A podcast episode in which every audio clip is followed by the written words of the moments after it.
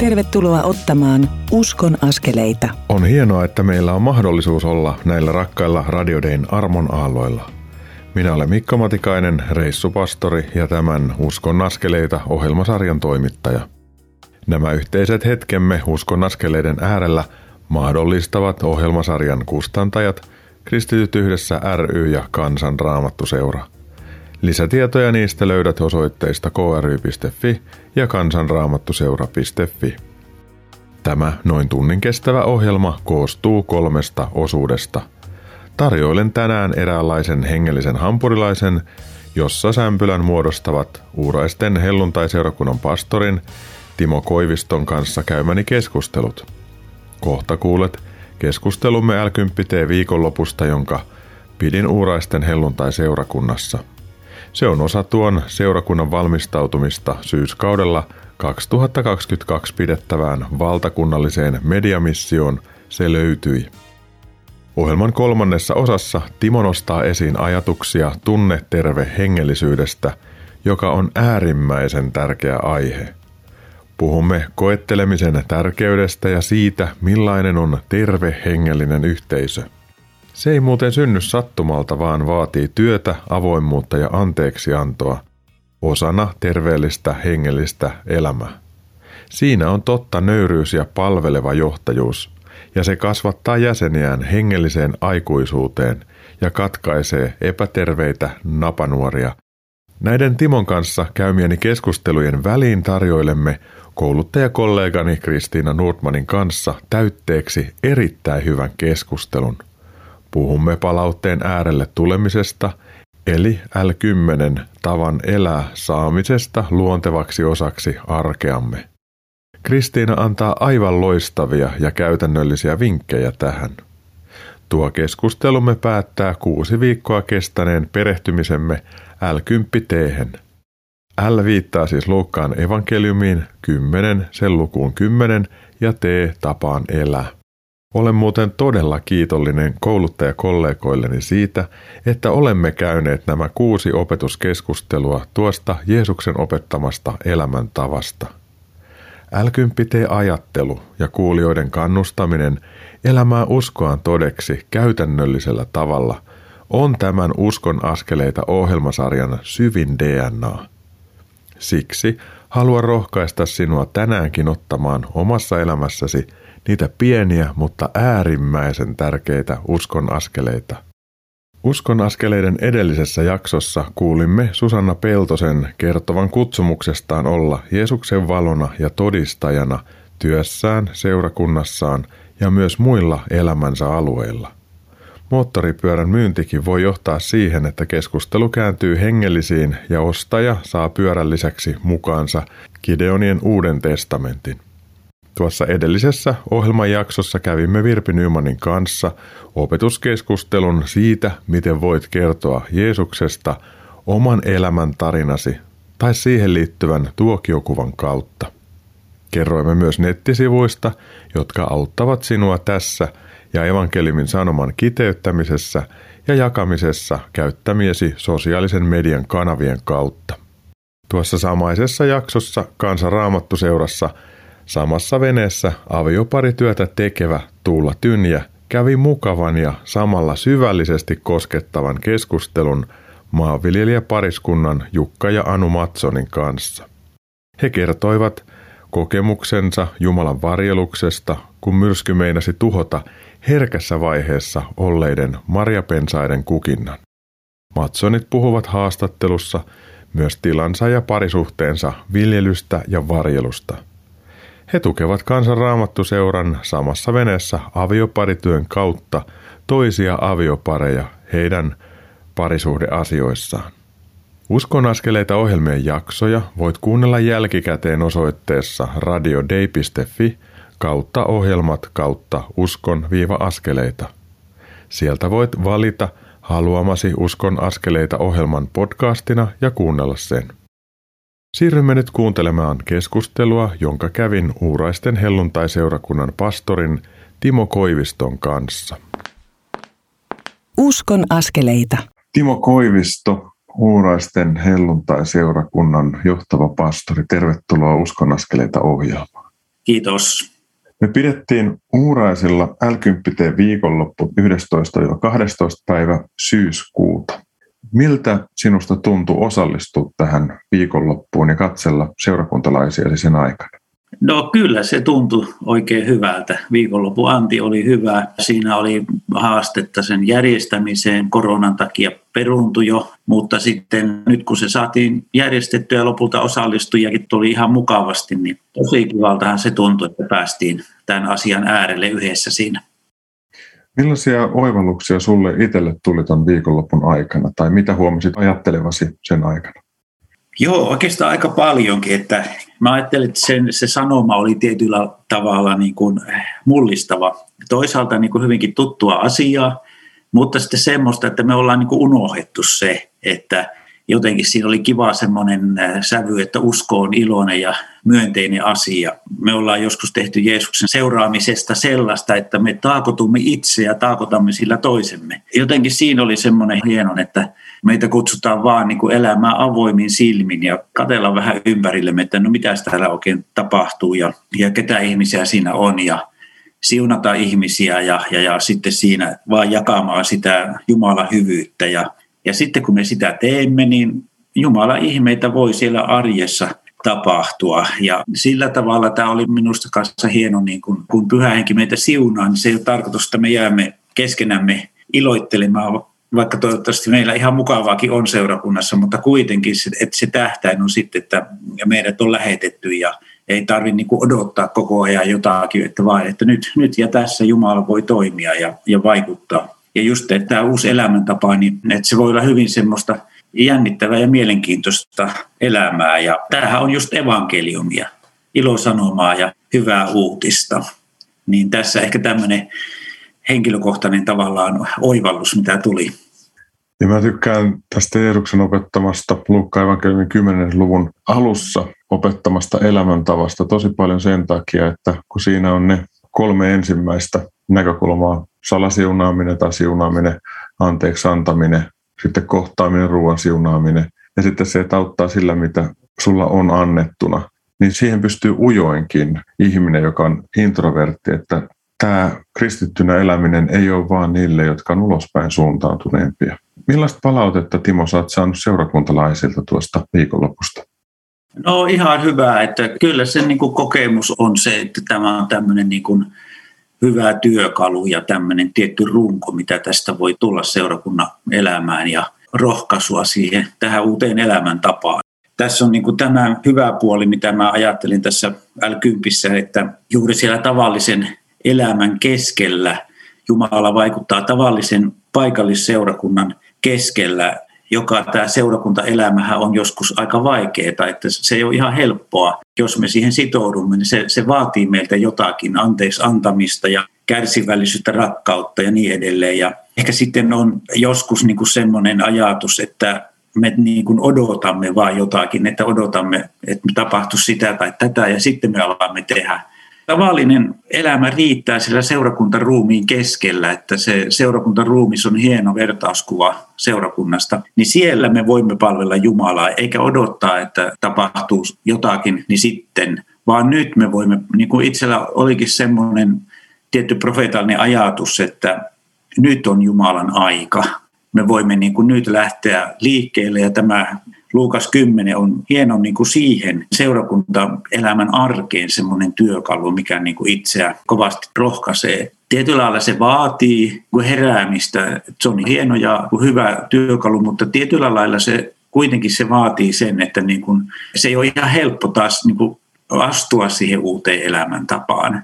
Tavallaan se vaatii juuri sen päivittäisen muistutuksen, että ai niin tosiaan, että nythän Jeesus on mun kanssa täällä arjessa, eikä vain sunnuntaina, vaan että nyt kun sunnuntai on ohi, niin alkaa se, että Jeesus sanoo, että menkää ja sinut on lähetetty. Niin tässä on ehkä semmoista päällimmäiset tunnot tästä. Mä tykkään Timo valtavan paljon siitä sun profeetallisesta kokemuksesta tai ajatuksesta, että Jumalan hetki on nyt.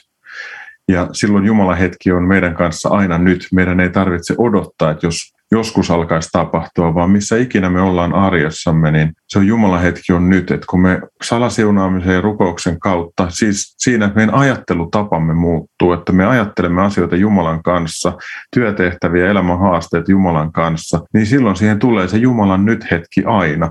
Ja hän johdattaa meitä, ollaan me sitten töissä, työmatkalla tai kotona tai missä tahansa, niin me ollaan aina oikeaan aikaan oikeassa paikassa. Ja Jumala voi käyttää meitä siinä nyt tai jollakin tavalla hoksauttaa. Että tämä on hyvin arkista ja, ja syvää. Ja silloin on myös hyvä muistaa, niin kuin erinomaisesti muistutit tästä, että seurakunta on Kristuksen ruumis, että missä ikinä yksittäinen seurakunnan jäsen onkaan, niin Kristuksen ruumis on täysivaltaisesti paikalla. Ja meidän arjessa olisi hyvä aina tiedostaa, että kun me kuljemme, niin pyhä henki kulkee meidän kanssa. Ja mua hymyilyttää se hetki, Timo, kun me käveltiin ympäri seurakuntasalia ja sä olit pyhä henki ja mä vähän esitin, että millaista meidän arki on, jos me emme huomioi pyhää henkeä. Ja yksi tuli mulle sanoa, että hän jotakin hoksas sen aikana, että, että pyhä henki on lähellä, että hän on meissä, hän kulkee meidän kanssamme. Ja, ja se, mitä sanoit, että Jumalan hetki on nyt, ja mä uskon, että Jumalan hetki on nyt uuraisten helluntai-seurakunnassa ja monissa muissakin seurakunnissa, kun lähestymme tätä mediamissiota 2022. Ja siihen liittyen mä kysyisin sulta Timo, että miten uuraisten helluntai-seurakunnan vanhemmisto valmistautuu missioon ja hyödyntää tätä l viikonloppua, joka meillä yhdessä mun oli?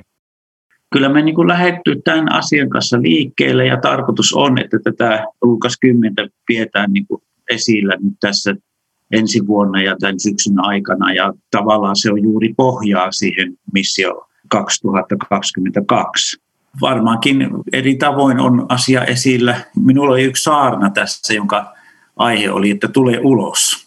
Jeesuksen huuto Lasarukselle, tule ulos, niin kyllä mä niin ajattelin, että me halutaan rohkaista, vanhemmisto haluaa rohkaista, minä haluan rohkaista koko seurakuntaa, että me tullaan ulos että nyt on juuri Jumala aika ja missio 22 on tulossa. Ja siihen tämä on mahtava väline, että kun se yhdistetään tämä Luukas 10 ja missio, niin se on hyvä yhdistelmä, että niin kuin on tätä mediassa esillä sanomaa, mutta sitten että ei se ole niin kuin vain siellä, vaan sitten siihen tarvitaan kuitenkin se ihmisen henkilökohtainen osuus ja panos. Ja halutaan haastaa sitten seurakunnassa johtajina myös tähän kun ajatus on, että rukoilla noin viiden ihmisen puolesta, pidetään sitä esillä.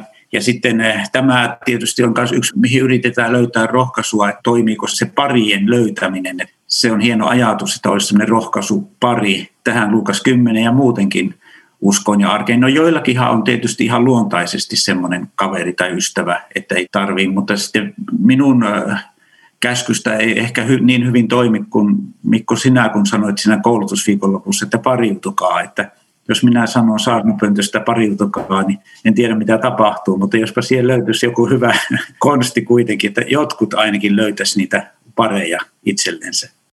Ja Lukas 10 siinä alussa Jeesushan lähettää kaksittain että siihen tämä perustuu, että yksin ihminen on jotenkin helposti menossa harhaan, mutta jos siinä on toinen, joka rukoilee, yhdessä rukoillaan, niin nähdään toistemme sokeita pisteitä tai se, että kun tulee se heikompi hetki, niin me tarvitaan se veli tai sisko siihen rinnalle, joka meitä nostaa ja rohkaisee ja sitten käy myös päinvastoin. Timo Koivisto, sydämellinen kiitos tästä yhteisestä hetkestä L10-asioiden äärellä. Ja mä pyytäisin sua rukoilemaan seurakuntien puolesta, että ne lähtisivät tähän Mediamissio 2022 mukaan ja varustautuisi jo nyt. Mediamissio 2022 on muuten saanut nimen ja sen otsikko on Se löytyi. Ja siinä ihmiset kertoo sen, että mitä he löysi. Esimerkiksi minä löysin rauhan, minä löysin ilon ja niin poispäin. Ja sitten niissä omissa kertomuksissaan he kertoo sen, että miten Jeesus löysi heidät tai he löysi Jeesuksen ja sitä kautta löytyi tämä rauha, ilo tai muu. Että tämä nyt vaan tiedoksi, että tämä on ihan tuore tieto, mutta johdatatko Timo rukoukseen? Kiitos Jeesus, että saamme rukoilla sinun edessäsi ja Herra pyytää sinun siunausta tälle mediamissiolle 22.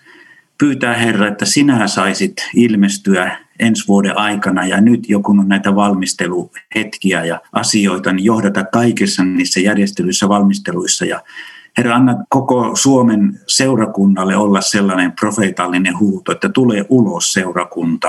Että seurakunta saa astua, jos on jääty sinne luoliin ja hautoihin. Astua ulos siltä haudasta ja, ja nähdä, että Herra, sinähän olet tällä maailmassa, tahdot vaikuttaa, tahdot toimia, tahdot kutsua ihmisiä, että mahdollisimman moni voi sanoa, että se löytyi. Herra, Jeesus, tätä me pyydämme ja rukoilemme. Siunaa kaikkia Suomen seurakuntia, eri tunnustuskunnista, kirkkokunnista. Herra, anna pyhä hengen levätä seurakunnan yllä. Anna seurakunnan nähdä, että nyt on Jumalan aika. Herra, ja kun seurakunta ja yksittäiset seurakuntalaiset lähtee uskossa liikkeelle, että he saa kokea, että se voima kasvaa silloin, kun astuu uskossa. Ei tarvikaan odottaa siellä kammiossa aina, on odottamisen aika – mutta Herra, ehkä nyt on se aika, kun sinä sanot, että menkää ja enää ei olekaan odottamisen aika ja me voimme luottaa siihen, että sinä annat voiman, Herra, silloin kun me lähdemme liikkeelle sinua palvelemaan. Anna tämän olla Suomen seurakuntien ja uskovien kokemus nyt syksynä ja tulevan vuoden aikana Jeesuksen nimessä. Amen. Herra, mä jotenkin haluan pyytää myös sitä, että herätä seurakunnat semmoisesta apatiasta tai siitä, että tehdään sitä, mitä jo nyt tehdään, vaan Herra, herkestä meidän korvat kuulemaan pyhänkin sitä, mitä sinä puhut tässä ajassa itse kunkin sydämeen ja meidän yhteisöihin ja seurakuntiin. Ja kutsu meidät yhteiseen rakkauden rintamaan, ottamaan rohkeasti askeleita eteenpäin myös tässä mediamissiossa, mutta yhteisöllisessä elämässä niin, että se, mitä sinä meille annat, niin se näkyy meistä tuoksuu, että me saadaan olla suolana ja valona tässä maailmassa – Sun käsi, Herra, me annetaan nämä kaikki ja sua ylistetään siitä, millainen sinä olet. Sun nimessäsi, Jeesus. Aamen. Sydämellinen kiitos, Timo, tästä ja veljeydestäsi. Kiitos paljon. Tästä keskustelusta siirrymme nyt kuuntelemaan kappaletta Onko totta? Niina Oströmin laulamana. Sen jälkeen siirrymme kuulemaan Kristiina Nordmanin kanssa käymäni keskustelua L10 tavan elää omaksumisesta ja vertaistuen merkityksestä tässä. Kanavalla kannattaa pysyä.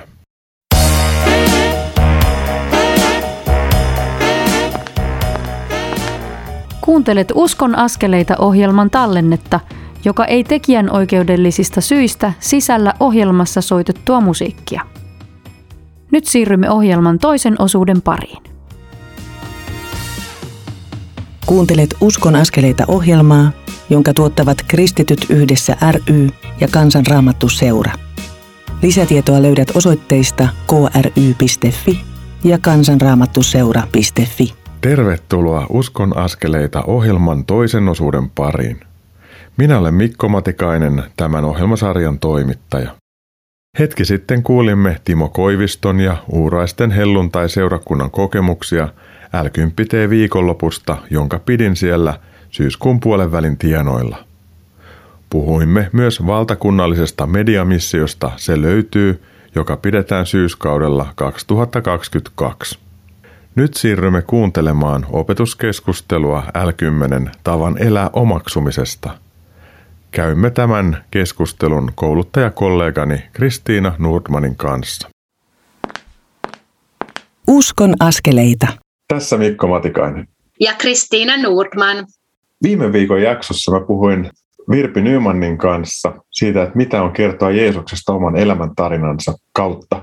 Ja nyt me puhutaan Kristiinan kanssa siitä, että miten tämän älkympin saa elämän tavaksi.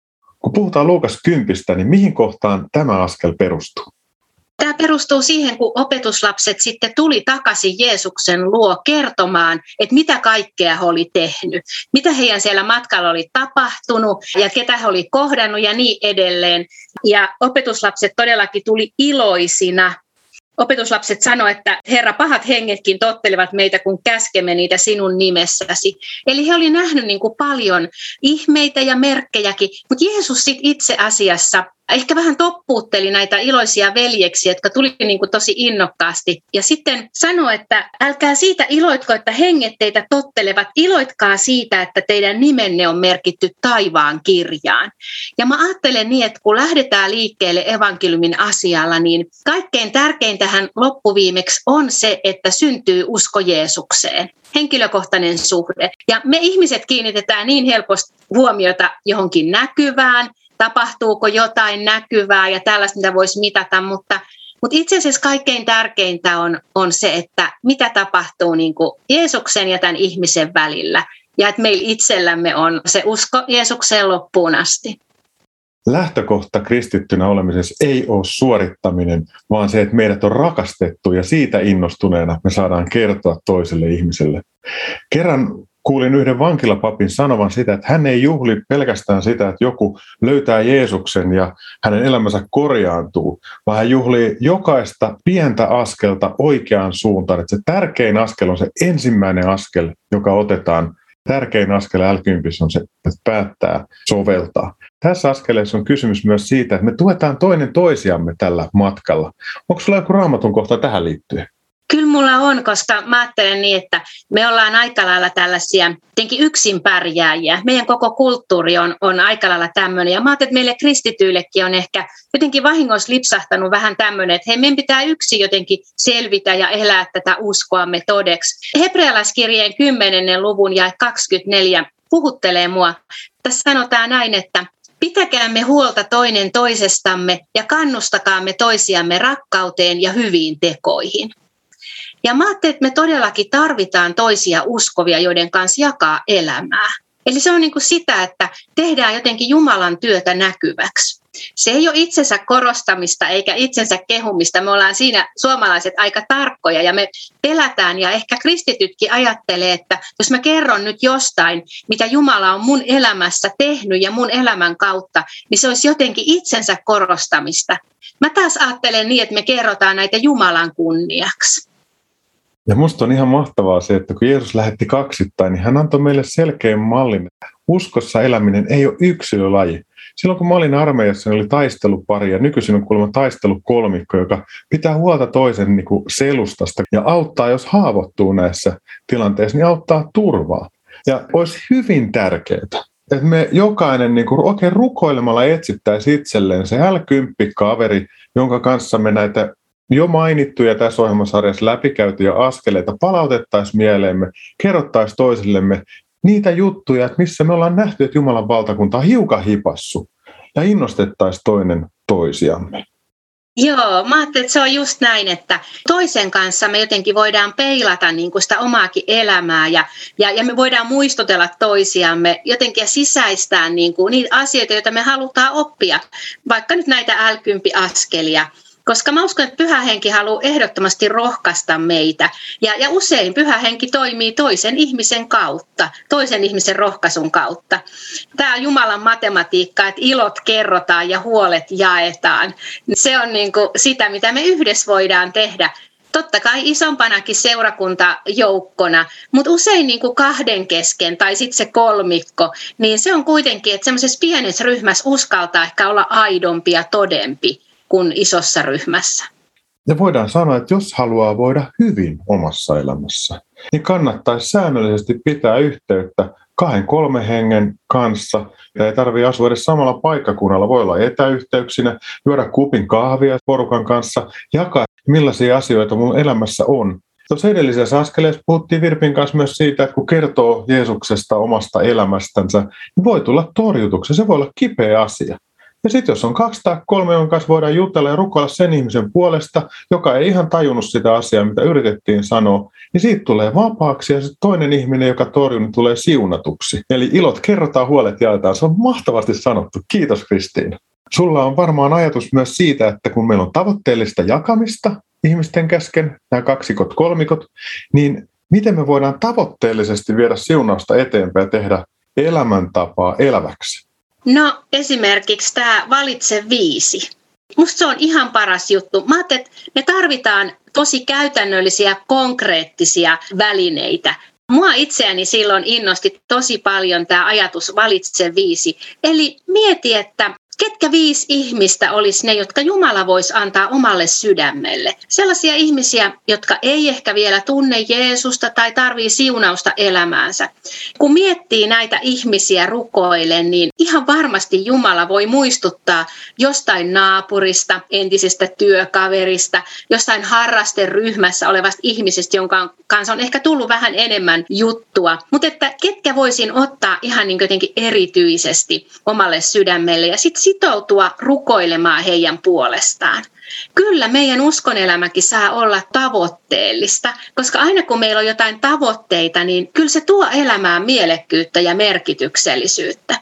En missään nimessä tarkoita, että se tarvitsisi olla paineista tai jotenkin niin kuin pitäisi stressata tästä asiasta. Mä ajattelen, että se on sitä, että Jumala haluaa havahduttaa meitä näkemään ihmisiä meidän ympärillä. Ja kun me kerran halutaan toimia niin kuin hänen valtakunnassaan ja olla hänen työtovereitaan, niin tämä on yksi semmoinen todellakin käytännöllinen tapa, mikä on monia rohkaissut löytämään ehkä sit uudella tavalla säännöllisenkin rukouksen omaan elämään toisten puolesta. Mulle tuli vaan mieleen semmoinen sanonta, että jos et tiedä mitä tavoittelet tai et tavoittele mitään, niin päädyt sinne ei mihinkään. Pienet askeleet, pienet tavoitteet, myös tässä elämäntavan käyttöönotossa, niin on tosi tärkeitä. Ja toi valitse viisi, mikä Kristiina nostit esiin, niin mä oon huomannut sitä, että kun mä salasiunaan jotakin tyyppiä, ja mä kohtaan sen ihmisen, mulle tulee lämpöä häntä kohtaan eri tavalla kuin ehkä aikaisemmin. Että Jumala valmistaa myös mua ja hoitaa niitä ihmissuhteita, jos on säröjä. Joskus l jutuissa on sanonut kun hetki hiljaa ja kysytään, että jos Jumalan pyhä henki niin näyttäisi meille jonkun tyypin, että kenen puolesta hän haluaisi, että juuri minä rukoilen. Ja mä sanoin, että älä torju sitä ensimmäistä hankalaa tyyppiä, joka tulee mieleen. Että se voi olla sen takia, että sä saat siunata sitä ihmistä ja että Jumala alkaa hoitaa sun sydäntä niin myös tässä anteeksannon asiassa. Kristiina, sulla on tähän liittyen joku esimerkki? Joo, mä pidin yhdessä seurakunnassa tällaista kuuden illan l iltasarjaa ja sitten otettiin puheeksi tämä, että mieti hei viisi sellaista ihmistä tai ainakin muutamia, joiden puolesta voisit ruveta rukoilemaan. No siellä oli sitten heti osallistuja, joka mietti, hänellä on tällainen vastaanotto, sen saman käytävän varrella on muitakin tällaisia vastaanottotiloja ja kun hän sitten seuraavalla kerralla tuli tähän iltaan, niin hän sanoi, että hän otti tällaisen naapurihuoneessa vastaanottoa pitävän ihmisen rukouslistalleen. Eikä hän ollut ehtinyt kovin montaa rukousta rukoilla, kun tämä ihminen kohtasi hänet ja kysyi, että voitaisiko jutella hengellisistä asioista. Hän oli joku kysymys mielessä ja tämä vaan tämä osallistuja oli heti niin kuin riemuissa, että voi ei, tämä toimii. Ja nämä on joskus hauskoja esimerkkejä. Jumala on jo valmistanut siis jonkun ihmisen sydämen ja mielen etukäteen. Kun me otetaan heidät rukouslistalle, niin rupeaa kauhean nopeasti tapahtumaan jotain, mutta ei kaikkien kohdalla. Eli mä tahdon rohkaista, että vaikka niin kuin tuntuu, että mitään sellaista selkeää ei tapahdukaan eikä mitään konkreettista sen ihmisen kohdalla, jonka puolesta rukoilee, niin, niin ei kannata lannistua siihen, koska Jumalan näkymättömissä tehtyä työtä me ei aina nähdä omiin silmiin, eikä se aina tule edes meidän tietoon. Kun me rukoillaan näiden viiden puolesta, niin on tämä bless-rukoustapa. Mitä sillä tarkoitettiinkaan? No se tulee näistä englannin sanoista. Bless-sanan body, labor, emotions, social needs, spiritual needs. Tämä on semmoinen hyvä tapa, kun tästä nappaa nämä ensimmäiset kirjaimet, niin muistuttaa niin kuin sitä, että mitä asioita me voidaan pyytää toisille ihmisille. Me voidaan pyytää Jumalan varjelusta ja terveyttä hänelle, niin kuin koko hänen olemukselleen. Me voidaan pyytää hänen talousasioihin, työasioihin Jumalan johdatusta ja siunausta. Me voidaan pyytää hänen tunneelämäänsä vakautta, että Jumala ottaisi näitä huolia pois ja antaisi toivoa tilalle. Voidaan rukoilla ihmissuhteiden puolesta, perhesuhteiden, työsuhteiden ja sitten toki vielä nämä hengelliset tarpeet ja asiat, että ihminen rupeisi miettimään näitä Jumalan juttuja ja hengellisiä asioita ja voisi niin kuin kohdata ihmisiä, jotka voi niin kuin häntä auttaa eteenpäin sitten siinä hengellisessäkin etsinnässä. Ja aina voi pyytää sitä, että pyhä henki herättelee näissä ihmisissä kysymyksiä, että onko elämää kuoleman jälkeen, onko tässä elämässä mitään järkeä ja näin pois. Mutta pyhä henki voi niin kuin vaikuttaa, että ihminen alkaa miettiä tämmöisiä asioita. Ja sitten jos haluaa vain yksinkertaisesti rukoilla tuon ihmisen puolesta eikä tiedä oikein miten, niin voi käyttää Herran siunausta ja sanoa siihen vaikka sen ihmisen nimen. Mutta Kristiina, tota, miten me voidaan ylläpitää tämä elämäntapa tai oppia sitä? Siihenhän löytyy paljonkin vinkkejä, miten uusi tapa opitaan ylipäätään, jos haluaa minkä tahansa tavan oppia. Mä kuuntelin just liittyen kirjallisuuden lukemiseen niin siitä, että aloita sivu kerrallaan. Mä ajattelisin, että kolme tämmöistä näkökulmaa voisi olla, että ensin nimeää sen tavan, minkä tahtoo oppia. Eli jos haluat pitää yllä l askelia, tai sitten tämä rukous viiden ihmisen puolesta, niin jos se on se juttu, mitä sä nyt haluat ottaa tavaksi, Toinen askel on se, että luo joku muistuttaja. Mä jaan yleensä omissa näissä l illoissa ja viikonlopuissa jonkun nauhan osallistujille, vaikka vain yksinkertaisen villalangan, johon voi tehdä viisi solmua. Ja, ja se on tavallaan se muistuttaja. Se sitten lojuu pöydällä tai on sun kalenterin tai raamatun välissä. Eli tämmöinen muistuttaja, se voi olla sitten Domini Lifein rukoussovellus, mikä sulla on omassa kännykässä. Se voi olla se L10-kaveri, mutta kuitenkin, että on joku tämmöinen muistuttaja. Ja sitten kolmantena tämä motivoituminen, eli mieti hyötyjä. Mitä tämä hyödyttää, että sulla on tällainen tapa? No ensinnäkin mä ajattelen, että Tämä on todella Jumalan mielen mukaista. Sanahan kehottaa meitä näin toimimaan, että me siunataan toisia ihmisiä ja voidaan sillä lailla niin kuin edistää Jumalan valtakuntaa ja olla osa sitä. Me nähdään ja kuullaan rukousvastauksia, omia, ja sitten kun meillä on se pieni ryhmä tai se älkympi kaveri, me saadaan kuulla toisten rukousvastauksia. Ja kyllähän se motivoi. Ei ne tarvi aina tapahtua itselle, me ei ehkä saada aina sellaisia rukousvastauksia, mitä me toivotaan, mutta mun omaa uskoa vahvistaa aivan valtavasti se, että mä saan kuulla, mitä Jumala tekee jonkun toisen ihmisen kautta. Ja se todellakin niin kuin auttaa mua sinnikkäästi ottamaan näitä pieniä uskonaskelia. Ja tähän liittyen olisi ehkä mielenkiintoista tehdä niin, että raamattu- ja rukouspiiri olisi vuoden ajan l piiri tai sitten, että raamattupiirin tai rukouspiirin alussa aina käytäisiin joku l näkökulma, puhuttaisiin siitä ja sitten rukoiltaisiin sen mukaisesti. Ja sitten, missä kaksi tai kolme on koolla, tekee rukoussopimuksia, niin voisi näissä piireissä myös tehdä rukoussopimukset, että ihmiset rukoilisivat ääneen tai hiljaa niiden viiden tyypin puolesta, joten joka tapauksessa hauduttaa armolle auki niin se on sitä yksimielistä rukousta. Ja sitten se, että mä opin ainakin itse eniten siinä, että mä kerron kaverille, että mitä mä yritän harjoitella. Ja kun on itse valmentamassa l juttu eri puolilla Suomea, niin aina hoksaa, että hetkinen, tämä on pudonnut tämä pallo multa. Kun jakaa ja keskustelee ja, ja antaa toiselle tämän lahjaksi, niin siinä oppii myös tosi paljon. Kristiina Nurman, älyttömän iso kiitos siitä, että me ollaan saatu puhua tästä askeleesta johdattaisitko lyhyesti sellaisen rukouksen, joka auttaa meidän kuulia ottamaan näitä askeleita ja pysymään tässä elämäntavassa tai omaksumaan se omalle kohdalle? Rakas taivaallinen Isä, kiitos siitä, että olet antanut sanan ja sanan kautta me ymmärretään, mikä sun tahto on meidänkin elämässä. Herra, me iloitaan siitä palautteesta, jonka Jeesus antoi opetuslapsille, että iloitkaa siitä, että nimet on taivaan kirjassa. Kiitos, että me saadaan olla mukana tässä työssä, viemässä evankeliumia eteenpäin, tosi yksinkertaisin askelinkin, siunaamassa ihmisiä, rukoilemassa heidän puolesta. Ja nytkin pyydän, että tässä kun yhdessä kuulijoidenkin kanssa rukoillaan, niin anna meidän sydämelle niitä ihmisiä, kenen elämään sä tahdot vaikuttaa ja kenen elämään me ehkä voidaan oman siunaamisen, rukouksen, auttamisen, ystävystymisen, kohtaamisen kautta vaikuttaa niin, että sun tunteminen lisääntyy. Kiitos, että sä oot tässä kaikessa mukana ja sä oot kaiken alulle panija ja sä olet se meidän todellinen älkympi kaveri, joka kuljet aina meidän kanssa, etkä koskaan jätä meitä yksin. Herra, anna meidän nähdä toiset ihmiset sun silmin ja löytää meille niitä läheisiä ihmisiä, kenen kanssa voidaan elämää jakaa ja kaikkea sitä, mitä sä teet meidän elämässä ja meidän kauttamme toisten ihmisten elämässä. Siunaa meitä kaikkia Jeesuksen nimessä. Aamen. Aamen. Kiitos Kristiina tästä yhteisestä hetkestä. Kiitos samoin sinulle Mikko. Ja kiitos sulle kuulija, että oot ollut mukana tässä L10-matkassa. Nyt ei muuta kuin tavoitteellisesti toimimaan niin, että tästä tulee sun elämäntapa ja sun seurakunnan elämäntapa, että me ollaan kaikki valmiina tekemässä hommia, että Jumalan valtakunta voi tulla ihmisille todeksi. Ei muuta kuin siunausta ja moi. Moi moi.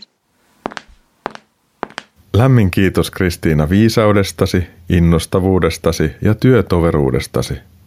On valtava etuoikeus tehdä työtä sinun ja koulutustiimimme kanssa. Jotta tämän L10T-elämäntavan voi omaksua, niin sitä tulee harjoitella ja palautella mieliin sen ajatuksia. Toivon sinun ottavan tässä asiassa tarpeellisia uskon askeleita omalla tavallasi ja omalla tyylilläsi. Kuuntelemme nyt kappaleen Yksi tie Minna Pyysalon esittämänä. Sen jälkeen siirrymme kuuntelemaan tämän ohjelman kolmatta osuutta, jossa Uuraisten helluntai-seurakunnan pastori Timo Koivisto nostaa esiin ajatuksen tunneterve hengellisyys. Kanavalla kannattaa edelleen pysytellä.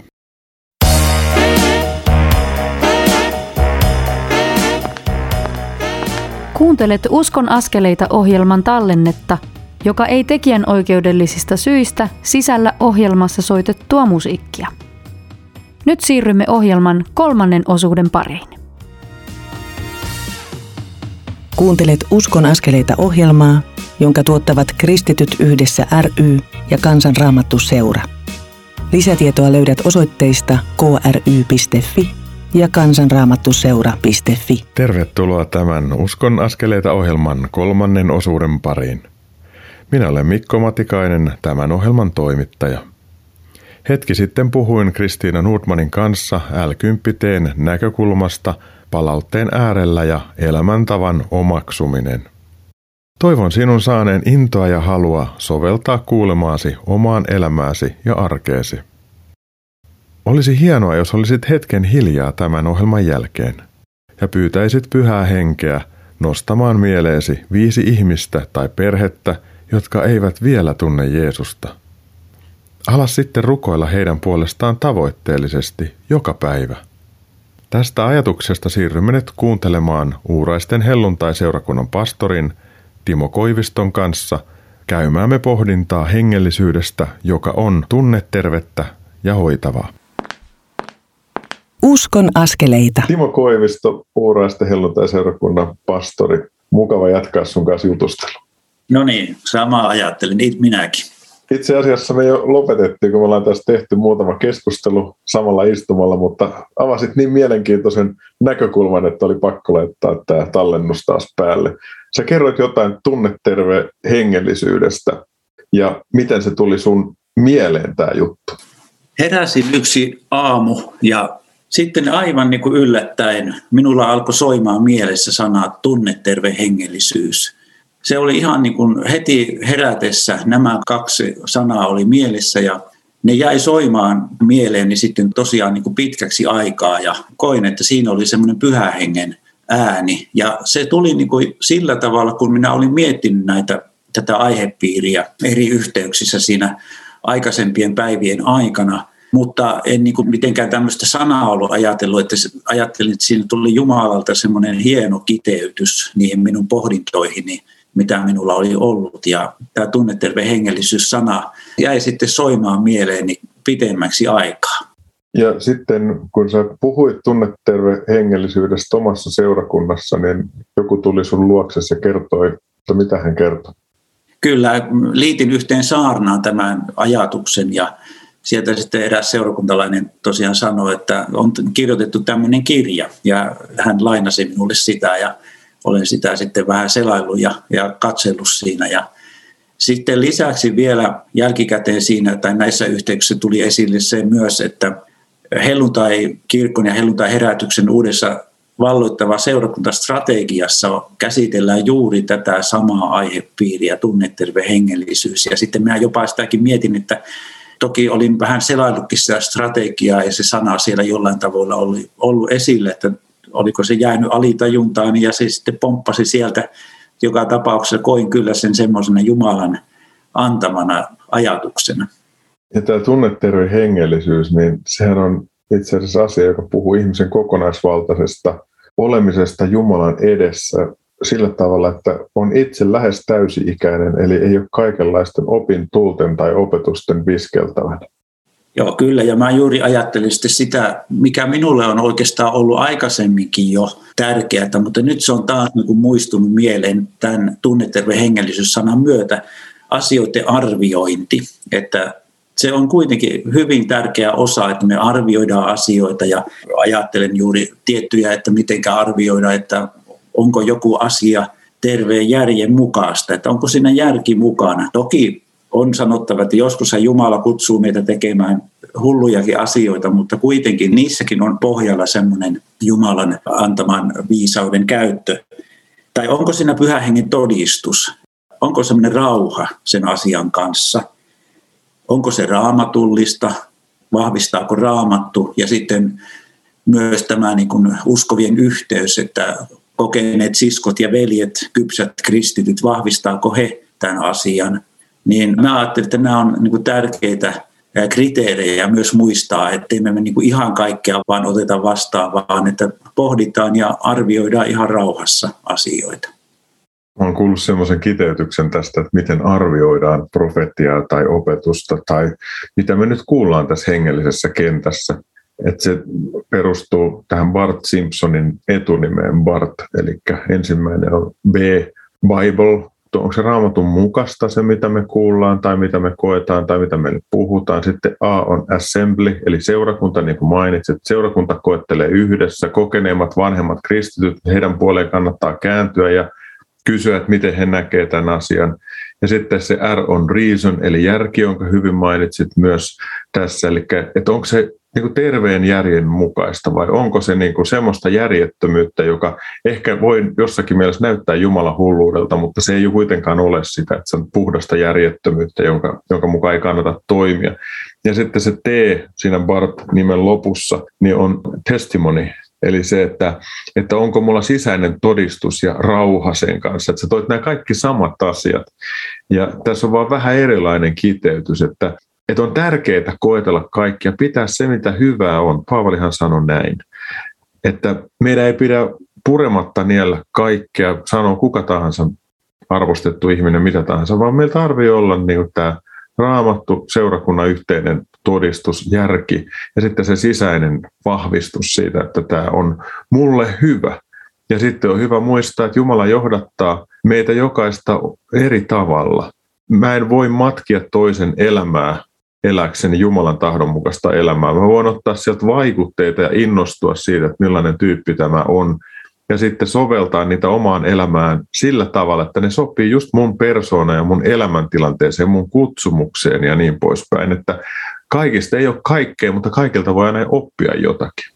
Me voitaisiin seurakunta-elämä rakentaa sellaiseksi, että siellä kun toteutuisi tämä tunneterve hengellisyys osana tätä meidän Jumalan palvelustamme. Ja sitten muutenkin, että kun puhutaan johtamisesta tai hengellisestä johtamisesta, niin siinä on aina johtajalla iso vastuu siitä, että miten sen lauma voi. Ja sitten kun puhutaan hiukan armolahjoista, niin ne ihmiset, jotka on vähän profeetallisempia, niin ne saattaa jo nähdä pidemmälle, mutta heidän yksi semmoinen helmasynti tai puoli on tämmöinen kärsimättömyys ja malttamattomuus. Ja sitten heidän on ehkä välillä vähän vaikeampi ymmärtää sitä, että ei voi juosta ihan täysillä koko porukalla, vaan pitää mennä sen mukaan, että miten koko lauma liikkuu, että johtajalla on vähän erilainen näkökulma. Ja silloin kun ihmiset näkee sen oman vahvuutensa, mutta suostuu näkemään myös ne omat varjonsa ja ottamaan siitä palautetta, niin silloin voi koko yhteisö voida paremmin ja siinä voi olla tämmöistä tunnetervettä hengellisyyttä. Mutta jos johdossa olevat ihmiset on omavoimaisia ja omavaltaisia ja ajattelee, että he on niin kuin Jumalan valittuja tähän hommaan ja luulee, että heidän pitää hallita ja hallinnoida pienempiäkin yksityiskohtia, niin silloin ihmiset alkaa voida huonosti. Että evankeliumissa on myös vapaus ja, ja sitten siinä on jakamisen paikka ja se, mitä olet kertonut teidän seurakunnasta, uurasta helluntai-seurakunnasta, kuulostaa tosi hyvältä, että rukoilette paljon yhdessä, jaatte kipeitäkin asioita yhdessä rukouspiirissä ja sitten, sitten viette niitä Jumalan eteen ja haluatte olla auki. Ja on äärimmäisen tärkeää muistaa, että meillä jokaisella on sokea piste silmässä ja myös meidän elämässä. Mutta kun on rakastava veli tai sisko, joka auttaa meitä näkemään sen ja tunnustamaan sen ja myös toimimaan niin, että se ei niin paljon haittaisi, niin silloin itse voi paremmin ja koko yhteisö voi paremmin. Timo, lämmin kiitos tästä keskustelusta. Tämä on minusta tosi tärkeä aihe ja mä haluaisin pyytää, että johdatatko meidät rukoukseen, joka voisi viedä meidät kohti tunneterve hengellisyyttä tilannetta. Kiitos Herra, että sinä olet meidän parantajamme ja Jeesus lihasi päivinä sinä paransit täällä ihmisiä ja Herra, me tahdomme tuoda itsemme ja seurakuntamme myös, että meidän seurakuntamme saisi olla parantumisen paikkoja. Herra, sillä tavoin, että sä saisit parantaa siellä suuressa armossasi fyysisiä sairauksia, mutta yhtä lailla, Herra, että se meidän seurakuntiemme ilmapiiri saisi olla parantava ilmapiiri, jossa koetaan, että on turvallista olla ja on tätä tunnetervettä hengellisyyttä. Herra, jossa me aivan niin kuin levossa elämme sinun kanssasi ja toistemme kanssa. Ja Herra, pyydän, että opeta meitä käsittelemään vaikeita asioita, joita seurakunta elämässä tulee väistämättä vastaan. Herra, ettei me paittaisi niitä, vaan että me uskallettaisiin kohdata toisemme, uskallettaisiin kysyä, uskallettaisiin keskustella. Ja Herra, myös sitten osana sitä voitaisiin antaa anteeksi.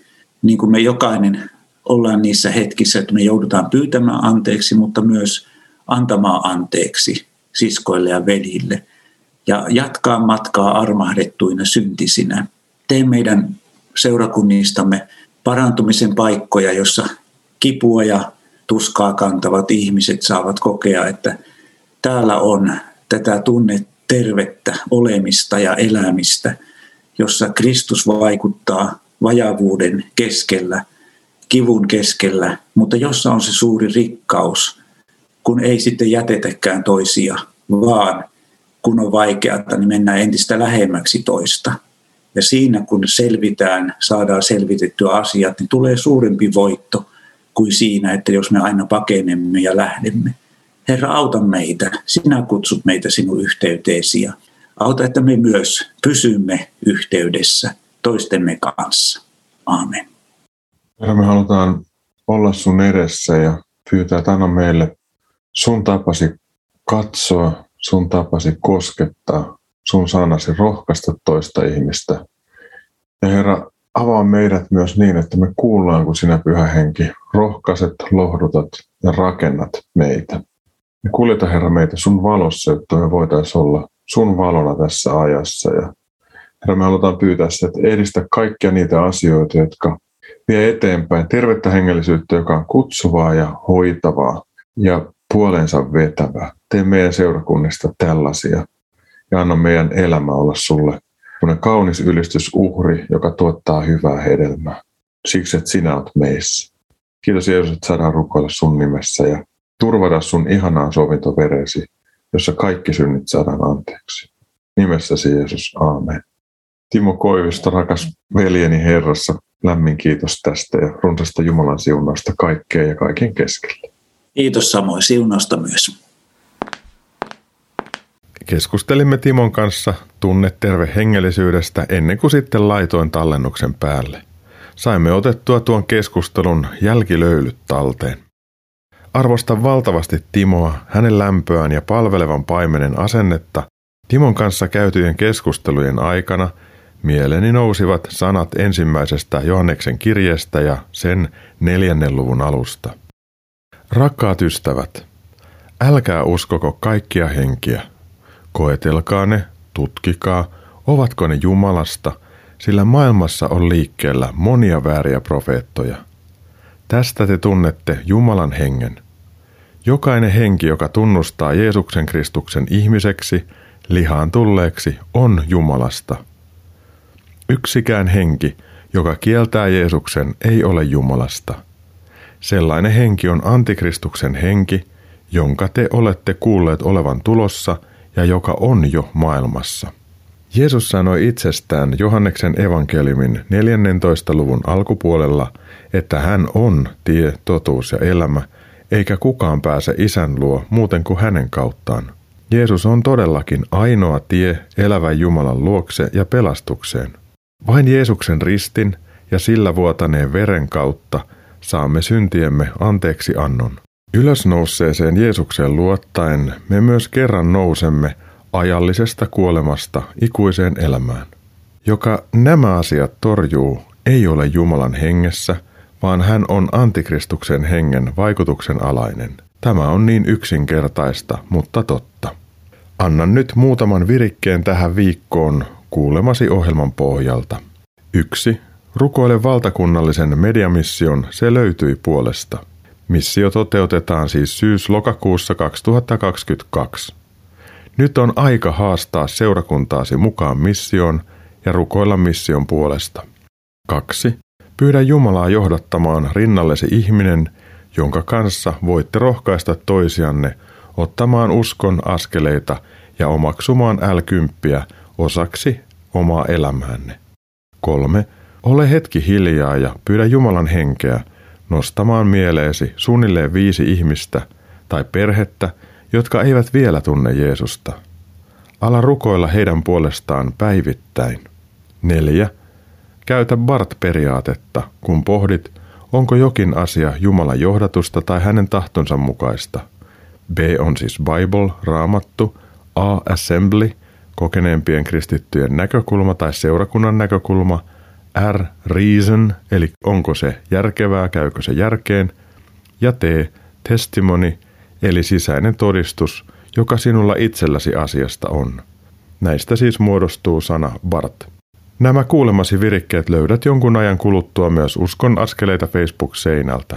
Tämän päättyvän ohjelman uusinnat kuulet lauantaina kello 18 ja sunnuntaina aamuyöllä kello 02. Näiden ohjelmien tallenteet eli podcastit löytyvät osoitteesta radiodei.fi kautta ohjelmat kautta uskon-askeleita. Minä Mikko Matikainen kiitän sinua, että kuuntelit. Ensi viikon maanantaina kello 21.40 lähetetään uusi Uskon askeleita ohjelma. Silloin saat kuulla pari uutta keskusteluani Timo Koiviston kanssa. Kuulet myös keskusteluni kouluttajakollegani Jaakko Pirttiahon kanssa. Puhumme Jaakon kirjoittamasta kirjasta Rakkaat raajarikot, joka voitti vuoden kristillinen kirja yleisöäänestyksen. Tulossa on mielenkiintoinen ohjelma, jota ei kannata missata. Pyydän sinua olemaan pieni liekki, joka heijastaa Jeesus valoa ja tervettä hengellisyyttä tähän maailmaan. Koetetaan soveltaa Jeesuksen opettamaa elämäntapaa l tee arkeemme ja jäädään niihin suurempiin käsiin. Siis ensi viikkoon. Moi moi!